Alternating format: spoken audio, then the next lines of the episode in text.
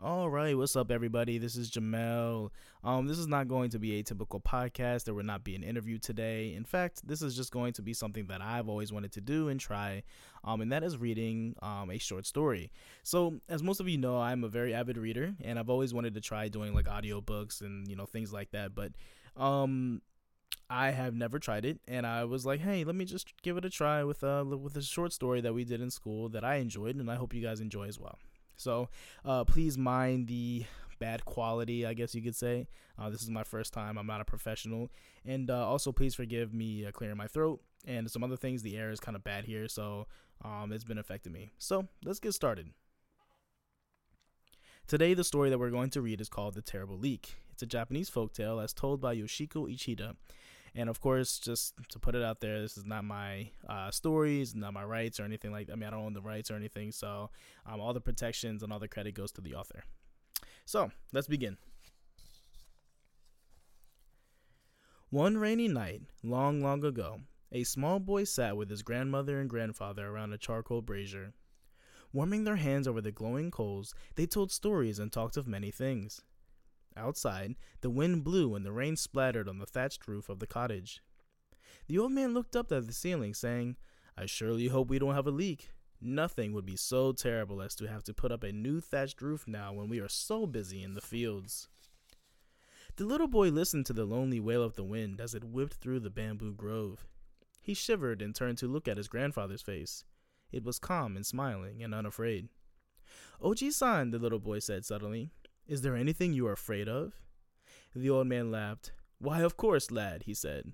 There are many things a man fears in life. Well, then, said the little boy, what are you most afraid of in all the world? The old man rubbed his bald head and thought for a moment as he puffed on his pipe. Let me see, he said. Among human beings, I think I fear the thief the most. Now, at that very moment the old man was saying this, a thief had climbed into the roof of the cowshed hoping to steal one of the cows. He happened to hear what the old man said, and he thrust out his chest proudly. So, he thought to himself, I am the very thing the old man fears most in all the world.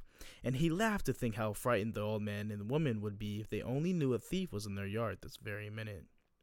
Oji san, the little boy went on, of all the animals in the world, which one are you most afraid of?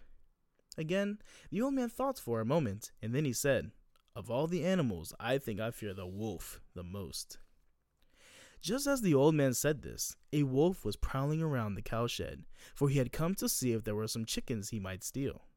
When he heard what the old man said, he laughed to himself. Aha, he said. So I am the animal the old man fears the most, and wiggling his nose, he sniffed haughtily. But inside the house, the little boy went on. Oji san, he said, even more than a thief or a wolf, what are you the most, most, most afraid of? The old man sat thinking for a long while, and thoughts of ogres and demons and terrible dragons filled the little boy's head.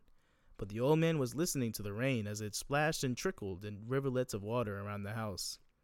He thought again how terrible it would be to have a leak in his roof. He turned to the boy and said, Well, the one thing I fear most of all right now is a leak and I'm afraid one may come along any minute.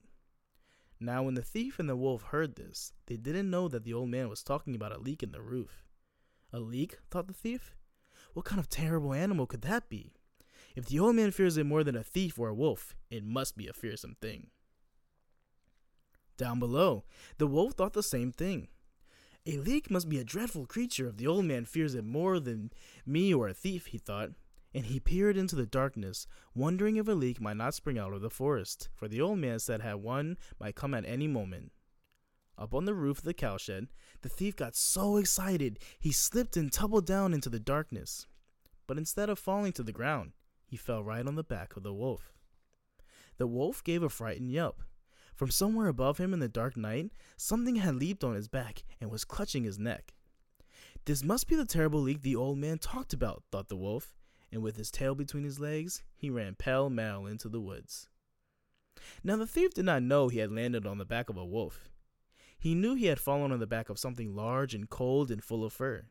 What's more, it had given a wild yelp and begun to run. The thief was so frightened he couldn't even call for help. Instead, he clung to the neck of this creature that seemed to be flying through the night into the forest. I must be on the back of the terrible leak the old man talked about, he thought fearfully, and closing his eyes tight, he hung on. The harder the thief clung to the wolf's neck, the faster the wolf ran. As they got deeper and deeper into the forest, branches of trees swung low and scratched at the thief's face.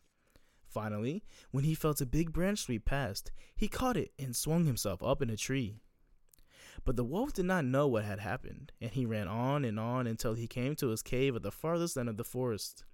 When he finally stopped, he realized the thing on his back was gone. Ah, the leak has dropped off somewhere, he thought, and he sighed a great sigh of relief. Early the next morning, the wolf went to see his friend, the tiger. Mr. Tiger, Mr. Tiger, what a terrible fright I had last night, he said, panting at the very thought of it. Do you know what kind of creature a leak is? The tiger shook his head. Why, I don't believe I've ever heard of anything called a leak, he said. What is it? It is something human beings fear more than anything else in the world, said the wolf. And do you know, one of those terrible creatures jumped on my back last night. I ran all night through the forest with this leak hanging onto my neck, for it clutched me at me at me and almost choked me to death. The tiger grumped sympathetically. Ah, how terrible that must have been, he said. The wolf took a deep breath and went on. The leak dropped off somewhere after I got into the forest, but I'm sure it must still be here. If we don't capture it, none of us will ever be safe again. Will you help me find it? The tiger nodded. Certainly, I'll help, he said. Besides, I'd like to see what a leak looks like. I wonder if it has two heads. And so the tiger and the wolf set off to look for the terrible leak. As they prowled through the forest, a monkey sitting in a tree peered through the leaves and saw them below. Say, Mr. Tiger, Mr. Wolf, he called, where are you going with such worried frowns on your faces? We are searching for a thing called a leak, they answered. It is something so terrible that human beings fear it more than a thief or a wolf. It must surely be the most fearsome thing in the whole world, and we cannot live safely in this forest until we capture it. The monkey listened carefully. A leak? he asked. Why, I've never heard of such a creature. Surely you must be mistaken.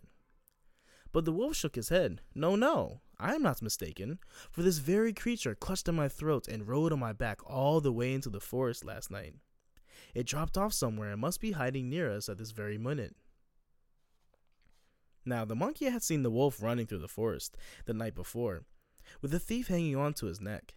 He suddenly realized that this terrible thing they feared was only a human being. So he said in a loud, bragging voice, Why, if that is the thing you are searching for, I can tell you where he is. He's sitting on one of the branches of the tree over there. In fact, I shall go and capture him single handed if you want me to. The tiger and the wolf looked over the tree where the monkey pointed. Sure enough, there, on one of the branches, sat a creature looking somewhat like a human being. The tiger growled and bared his long, sharp teeth. The wolf looked, at, looked up at the sky and howled a long, piercing yell. The thief heard their cries, and trembling with fear, he fell off the branch and went trum- tem- down into a hole in the trunk of the tree. As the three animals saw him fall, they ran over to the tree and stood around the hole where the thief was hiding. Now, how should we go about capturing this leak? they said to one another.